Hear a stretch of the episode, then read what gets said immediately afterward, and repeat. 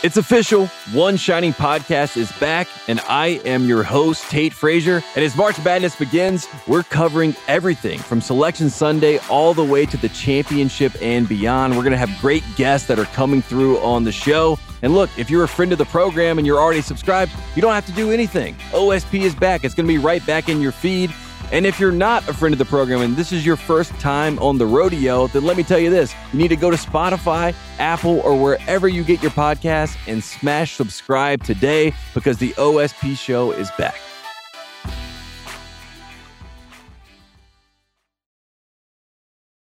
This episode is brought to you by Atlassian. Atlassian software like Jira, Confluence, and Trello help power global collaboration for all teams so they can accomplish everything that's impossible alone. Because individually we're great, but together we're so much better. Learn how to unleash the potential of your team at Atlassian.com. A T L A S S I A N.com. Atlassian.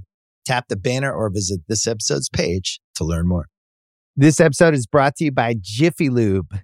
Cars can be a big investment, so it's important to take care of them. I once got a car that I started out with 25,000 miles on. I got it to over 200,000 miles because I took care of it. You know how you take care of a car? You take care of the maintenance, the oil, the brakes, all that stuff. And if you don't, you can have a car just completely fall apart. When your car needs maintenance, head to Jiffy Lube. They provide automotive excellence at speed Get your oil change, brakes checked, tons of other multi care services. It's all done by expertly trained technicians who actually care about taking care of you and your car. Jiffy Lube, car more. To find coupons and start an instant online estimate, visit jiffylube.com. Hello, media consumers. Welcome to Pressbox, final edition. Bryan Curtis of The Ringer here, along with producer Erika Cervantes. Our guest today is a regular on this show. She is the host of Jemele Hill is Unbothered, the author of the recent memoir Uphill, and she happened to be sitting a few seats away from me at WrestleMania 39. She is a writer and podcaster and former Intercontinental Champion, Jemele Hill. Thanks for coming on the press box. Thank you for having me. I appreciate being here. I remember there was one moment during a night of wrestling where Pat McAfee was in the wrestling ring and you and I locked eyes. Like our worlds are all collapsing in a very odd way at this moment. Uh, yeah, it was. Um, it, it, was a little interesting to to see that up close. Um, I've known Pat over the years, and um, he's got definitely, I think, one of the more versatile and interesting media careers out there, considering the variety of things that he's done, and it is able to do well. To be frank, um, you know, like I think he's great on game day. He's great in the wrestling ring, apparently, and uh, also has a, a, a, good podcast. So shout out to Pat, Ma- uh, Pat McAfee for sure. All right. Speaking of sports media, next week, according to a report from CNBC's Alex Sherman, layoffs are going to start at ESPN. There were a couple of rounds of ESPN layoffs before you left the company in 2018. What were those days like inside the building? Uh, it was tough um, because uh, a lot of people that I, you know, consider to be friends. Some of them were part of the cuts, um, like Jane McManus, for example. She was uh, part of the cuts, and and Jane is somebody I consider to be a friend. And um, interestingly enough, I think those layoffs actually happened in 2017, and we had just gotten Mike and I had just gotten the Sports Center show, so we were just starting, and then the layoffs happened, and we um, we gave our colleagues a goodbye on air that were laid off. And that was something John Skipper did not appreciate us doing that, but in part because we went too long. Um, he actually printed out exactly everything that we said. And I think in our minds, we thought it might have been three to five minutes, and it was like 17 minutes of us just telling our colleagues, hey, you did great work. We'll miss you, this and that, because it was such an elephant in the room and we didn't want to treat our audience like they were stupid. But in retrospect, I'm not sure that was the wisest decision at the time. Tell me if I'm wrong here, but I've always found the people in Bristol whose identities are most bound up in working for ESPN were often the people behind the scenes as much as the people on the air. Yeah, I mean, and that's the thing is that Um, and, and this unfortunately happened to us. Is that uh, when those when word of those layoffs, um, you know, reached the public, it, then you see a public that doesn't understand not just how media works, but does understand who's most affected by it. That they're like cheering for people to be fired, and I'm like, you know, the thing is, uh, you you may not like me at all, um, and you may have issues with my opinions or whatever, and that's fine. But realize if something happens to me, it's happening to everybody on my show.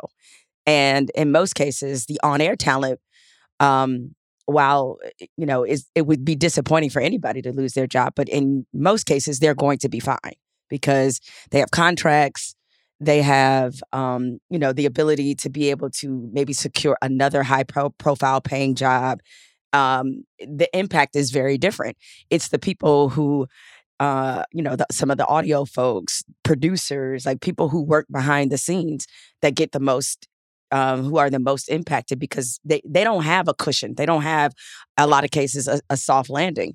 And many of them, especially at ESPN, have been there for years because it's one of those places that's considered to be a destination job.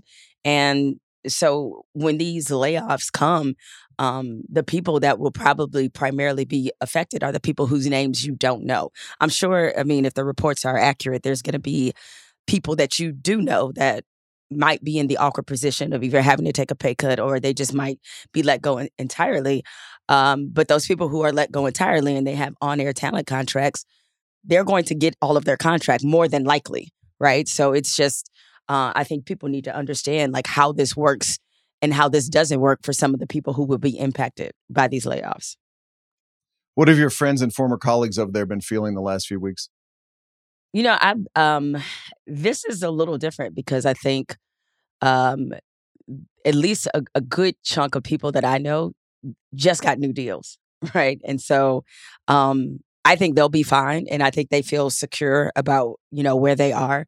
Um, but you know, I haven't gotten a sense from the people that I still know that they're really concerned. Um, I think there's some pro- uh, on-air people that is. I think there's some producers who are definitely concerned about what this might mean for them. That producers who have like been there a while, um, and uh, you know, it, it's an unfortunate reality of our business. I mean, I've gone through sort of two different types of these things. One was the layoffs, as I mentioned, that I previously experienced at ESPN, and then of course CNN Plus, which was the show, the network that never happened. And um, it's tough. It's always a tough time for everybody. And as I said, as as much as you may not agree with some of the opinions that on-air people have or you don't like their style whatever the case may be realize that you know these are people whose families and livelihoods are being deeply impacted by this terms of programming, what's the biggest way ESPN has changed since you left five years ago? Well, I think there's less of what I used to do. You know, um, now granted, I know the last on-air job I had with them was Sports Center. Sports Center is always going to be Sports Center. It's always going to be the legacy brand, the jewel of the company in many respects. But um, you know, First Take is now one of one, where I was there during a time where they had a um, a lot of different opinion shows, and I know they still have PTI and the Round the Horn, both again legacy shows. But a show like his and hers, I don't think would ever be made today, um, or even highly questionable. You know, it just doesn't seem like that's the direction that they want to go in, where they have like sort of opinionness who are able to create conversation. And yeah, there are opinion elements to a lot of the shows. You know, NFL Live, there's certainly an opinion element to that, and NBA Today. But it seems like specialty shows is is kind of they leaned harder into those um, than when I was there. And now being sort of a, a general opinionist, I think it would be difficult in today's climate at ESPN to find your footing there if that's the service that you provide. So that to me has been the biggest change is that you know, a lot of the people that I worked with during that time, um, I don't know that they would have the same opportunities now that they did, you know, five or six years ago. I think I could make a list of the things you don't miss about working at ESPN. What do you miss about working there? Um, you know, there's a certain energy to doing live television, and that was a, one of the bigger changes that happened for my career once I left is that I was doing a lot more tape television because I realized uh, the rest of the media universe doesn't all operate the way ESPN did. So I miss the energy um, and even the chaoticness of doing live television. Um, and, you know, when I went to work for other outfits, because they're not in the same position of uh, e- as ESPN from a production standpoint, you realize um, you know some of the amenities and some of the uh, capabilities that you you had at ESPN versus when I've gone to other places where that's not a thing. Like talking sports, I realized talking sports on other networks not named ESPN that don't have rights is really hard. okay. You're showing still photos all the time. Like very difficult to do.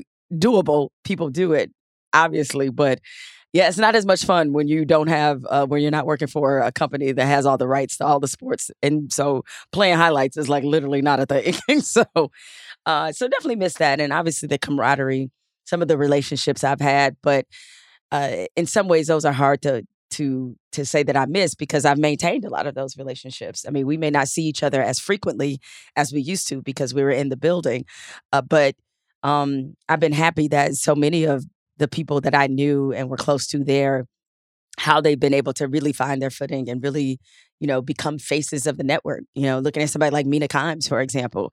Um, you know, and, and when I left in 2018, me, uh, Mina was just starting to like really, really kind of find it. Um, and now she's like, you know, one of the faces of the network. So it's great when I look at some of these um, faces who are friends, you know, Justin Tinsley, somebody else who is a friend of mine, and seeing all the stuff, seeing him now on Around the Horn, David Dennis and Monica McNutt. I met Monica when she was, I think she was doing in arena stuff in DC, and now she's like everywhere. So I, that part gives me a lot of joy to see Monica and Malika Andrews and all these like younger, new emerging faces become the mainstays at ESPN. So uh, you know, I probably miss being able to up close and personal watch them develop. But um, you know, there's not really much I miss about ESPN. It is I realized how hard it was. Some of the things that I did there that I didn't realize in the moment were that hard. Like doing daily television five days a week is hard. And I didn't have an appreciation for how insane that is to do until I was able to get some distance. I was like, that was really crazy that I did daily TV for five straight years. What was I thinking? What do you tell people about life after ESPN?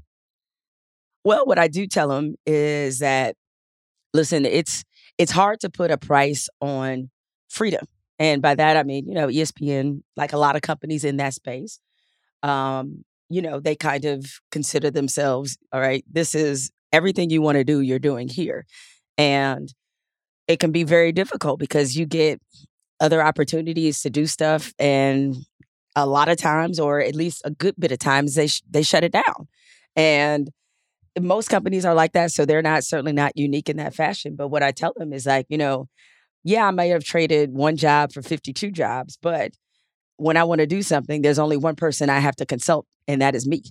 And so um, the freedom and the flexibility are just really priceless. I mean, for the first time in my entire professional year, uh, p- professional career, which is, you know, knocking on three decades now, I actually got to pick where I wanted to live.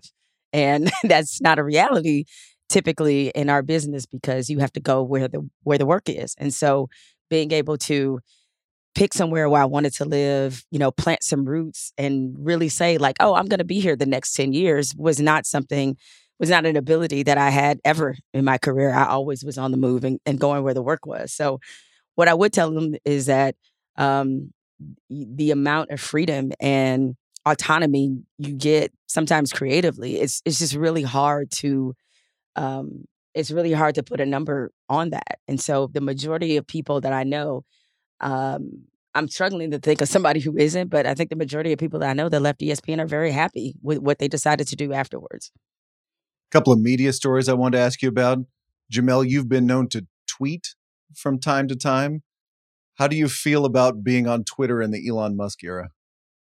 I mean, I'm just never not sure really what to make of it. Um, there are definitely some things in my feed that did not used to be there before. People I don't follow, and it feels like so, especially like the the right wing accounts that there's been a, an explosion of them, and they're all showing up in my timeline. I'm not really sure why because I don't follow them. And so it's like you're getting force fed this diet of nonsense sometimes. So there there's one part of it. And then this whole threatening to take away the legacy blue checks or not. I'm like, I don't care that much about the blue check. So I'm never paying for it. I'm like, no, I'm not gonna pay for a blue check. If they take it away and somebody's people start impersonating me, okay.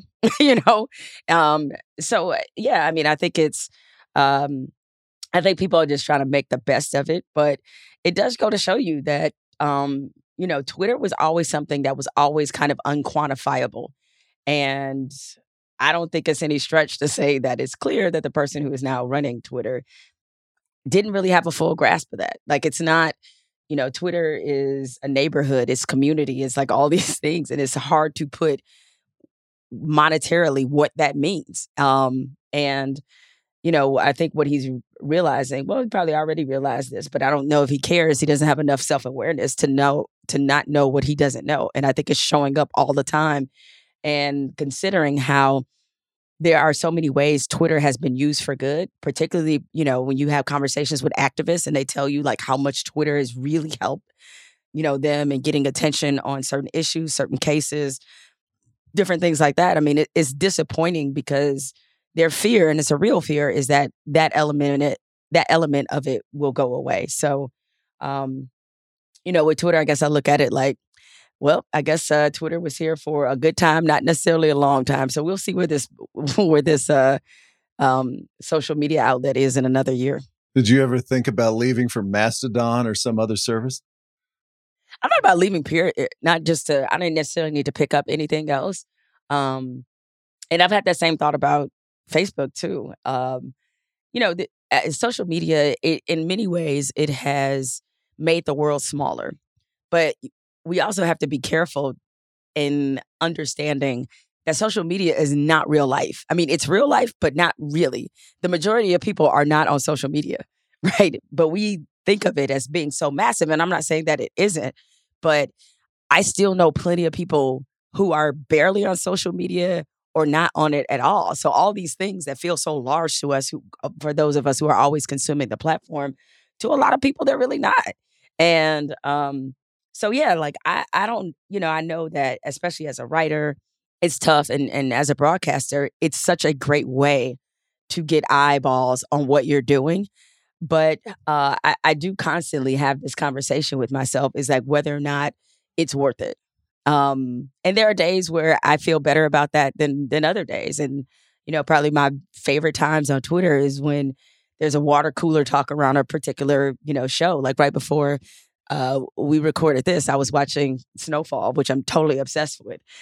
And there's a whole conversation happening on Twitter about Snowfall. And it's fun to feel like you're sitting down and watching uh, a show that everybody loves with thousands of friends. Um, so I think I will miss the community part of it if it all goes really, really astray more so than it is now. But I don't know. I, I probably would have to guess. I don't know that I would miss it as much.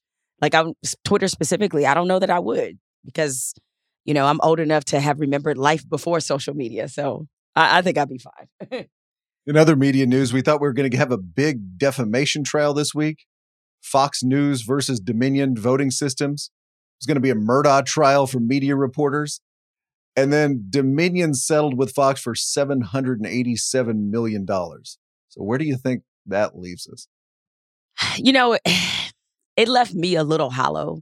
I mean, because I'm, I don't want to pretend or make the mistake of making it seem like every news outlet not named Fox is perfect. Everybody has a lot of issues, for sure. But I think what they've done to democracy and what they've done to journalism is so depraved that I want to see them get their comeuppance. And when Dominion decided to settle, it felt like that wasn't going to happen, even though I know there's more legal issues that Fox News will face. But I, I kind of, I, I think what they have done, Newsmax, all those copycats, what they have done to our business and to you know, again, our democracy is just really disgusting. So to me, they could have never paid enough money. Um, I get why Dominion settled. I wish they hadn't because, and especially because Fox doesn't have to apologize or really, other than writing a, a very large check. And I'm not trying to act as if that itself isn't a consequence, but I think the consequences they deserve, they aren't getting. So the outcome of all this is us reading emails and texts from Tucker Carlson and Rupert Murdoch did you learn anything new about Fox News? No, because I've always considered them to be a phony. Not always, because there was a time where Fox News was actually sort of credible. Like there wasn't, they hadn't gone this far down their rabbit hole. But one thing I did learn. And uh, I'm not surprised by anything in those text messages. It, a very eye opening moment for me happened. I believe this. Um, I believe this this moment happened for me. Uh, a very eye opening moment for me was in 2016. It was, um, you know, Obama's last year in office, and um, Mike and I had got invited to the White House because they have these slew of holly, holiday parties, and you know, people are all there enjoying themselves from different corners of, of media. There was a lot of Fox people there, and what I found to be hilarious and to me, it was very much a window into what these people are doing. They were all in the receiving line to get their picture with President Obama. And the reason they were is because to them, like what they they're performing for people, and they have no uh, like if you're if you're a, like a straight up for real conservative and you've consistently been that way, I don't have any problem with you. I may not agree with you, but at least you're consistent and at least it's real. These people are literally peddling just this constant diet of nonsense and it's impacting how it how people think about the world and about um, the society that we we live in. And to know that behind closed doors they don't do any of this. Like all that stuff that they're regurgitating to people on tv like it's not real. So they're like to me very highly paid actors and i have no respect for that whatsoever. I was like, oh, that's really interesting. All these Fox News personalities are in this line to shake hands with a man that they tear down on a nightly basis and are feeding their viewers a constant diet of why this man is everything wrong with the world and and playing on lazy racial tropes. And here they are in line trying to shake the hand of Barack Obama like everybody else. Very eye opening for me. This episode is brought to you by Jiffy Lube. Cars can be a big investment, so it's important to take care of them. I once got a car that I started out with 25,000 miles on. I got it to over 200,000 miles because I took care of it. You know how you take care of a car? You take care of the maintenance, the oil, the brakes, all that stuff. And if you don't, you can have a car just completely fall apart.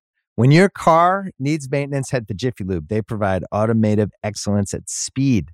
Get your oil change, brakes checked, tons of other multi care services. It's all done by expertly trained technicians who actually care about taking care of you and your car. Jiffy Lube, car more. To find coupons and start an instant online estimate, visit jiffylube.com. This episode is brought to you by Cars.com. When you add your car to your garage on cars.com, you'll unlock access to real time insights into how much your car is worth, plus, view its historical and projected value to decide when to sell. So, when the time is right, you can secure an instant offer from a local dealership or sell it yourself on cars.com. Start tracking your car's value with your garage on cars.com. This episode is brought to you by Shopify. Forget the frustration of picking commerce platforms when you switch your business to Shopify, the global commerce platform that supercharges your selling wherever you sell. With Shopify, you'll harness the same intuitive features, trusted apps, and powerful analytics used by the world's leading brands. Sign up today for your $1 per month trial period at shopify.com slash tech, all lowercase. That's shopify.com slash tech. How much have you allowed yourself to plug into the 2024 election? Uh, a lot because, you know, I think if you're really anybody in this country, but I, I think it's especially acute if you're uh, a black woman, a person of color, is that I can't think of an election that I haven't voted in where I didn't feel like my existence was at stake.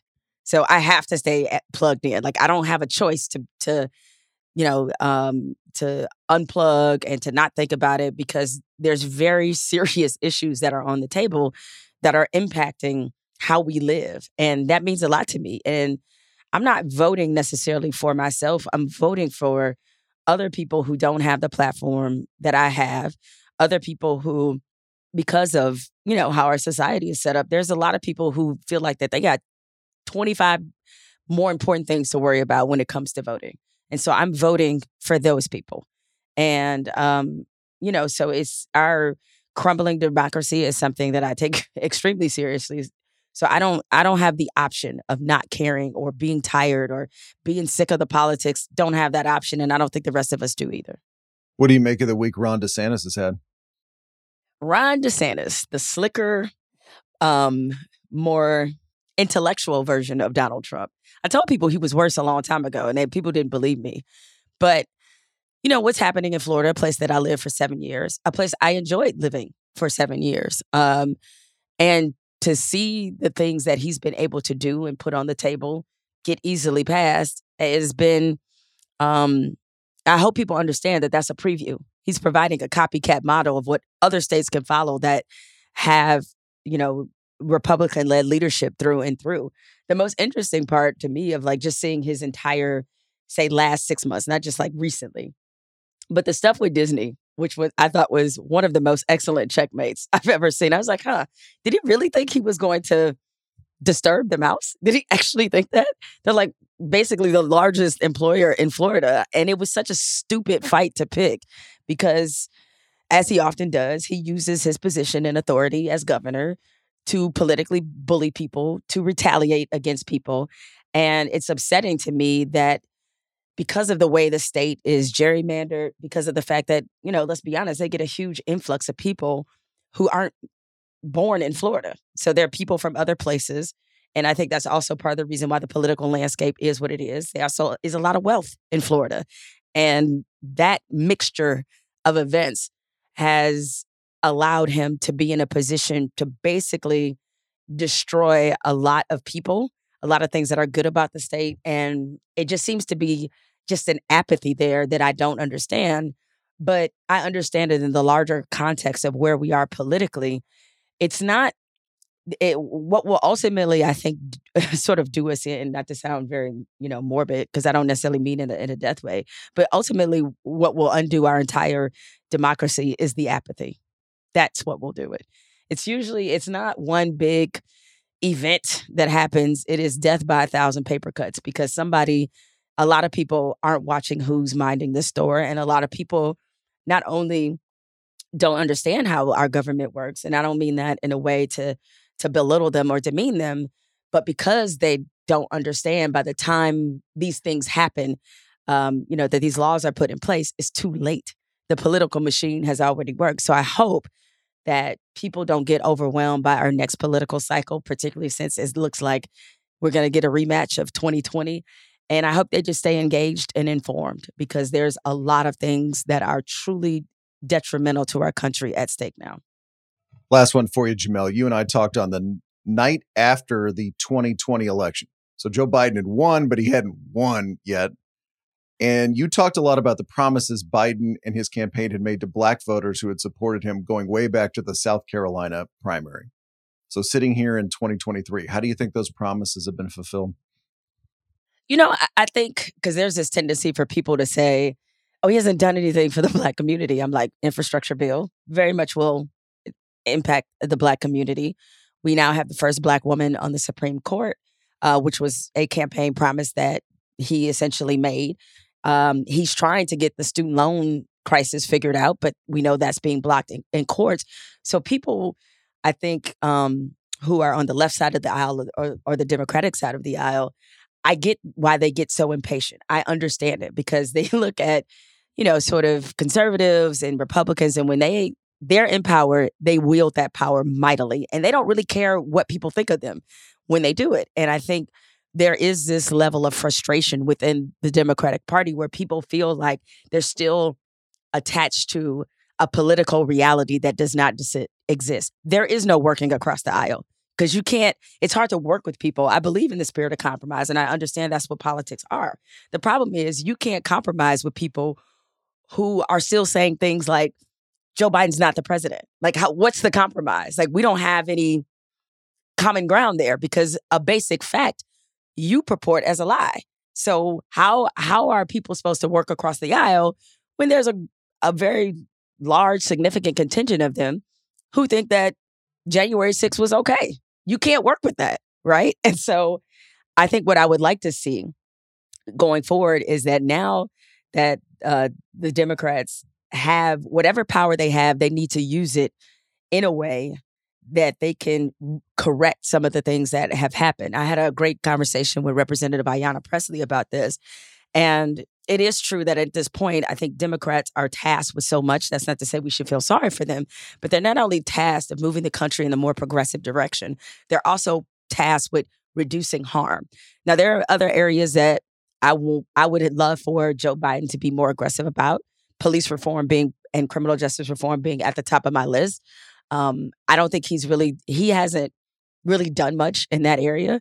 Uh, I know they had the George Floyd Policing Act that never really came to fruition when it came to um, you know really shoring up voting rights for people. That never that has gone nowhere. But I need I think we need to be very careful in placing the blame of why it hasn't gone anywhere. And when you have the level of opposition that he's facing, it can be tough to get things done. And I'm not, you know, saying that that's the only excuse, but uh, I I think especially if he he does get a second term, I'd like to see him behave that way. Like this is my last four years. I have to do something for my legacy that will make this count, and most importantly, will improve the quality of lives of the people who've had to overcome voter suppression, overcome a long laundry list of things just to put him there. And I hope that he understands you can't keep asking people to vote harder. You got to do something else that will get them there and feel like that you really are somebody that they can trust and believe in. Jemele Hill, thanks for coming on the press box, as always. Thank you. Appreciate you. That is the press box. I'm Bryan Curtis. Production magic, as always, by Erika Cervantes. Before we go, a few weekend recommendations for you. Shawn McCreesh was on this podcast recently. He works for New York Magazine, writes about the media a lot. He's got a new piece out about Emma Tucker, who is the editor running the Wall Street Journal. And it's a really interesting piece because it is about Tucker's journey as much as anything through Murdoch world. And if you want a companion story to read as you're thinking about the Fox trial or the Fox almost trial, highly recommend it. Really, really good story, uh, as always, from Shawn. My other rec is an oldie but goodie. I've been trying to watch old media movies. That is, media movies before 1976, in hopes that I can convince Sean Fennessey to come back and do one more power ranking with me, because we got to do the classics. And the one I popped into the DVD machine the other night was A Face in the Crowd, which features Andy Griffith, and I don't think I'm spoiling anything here, as a radio host who grows into this Donald Trump slash Glenn Beck slash Tucker Carlson figure. It is often cited as a movie that was able to see into the future. Uh, I often think it's a better version of Network, mainly because I understand how Andy Griffith became, or Andy Griffith's character in the movie Lonesome Rhodes became this national phenomenon in a way I don't quite understand how the guy in Network did, but it's also just a great movie, period. Uh, the Criterion print of it is magnificent. Anyway, if you're looking for a movie, A Face in the Crowd, my recommendation this week. All right, read, relax, revise your nut grafs. Let us meet back here Monday for more lukewarm takes about the media. Have a fantastic weekend.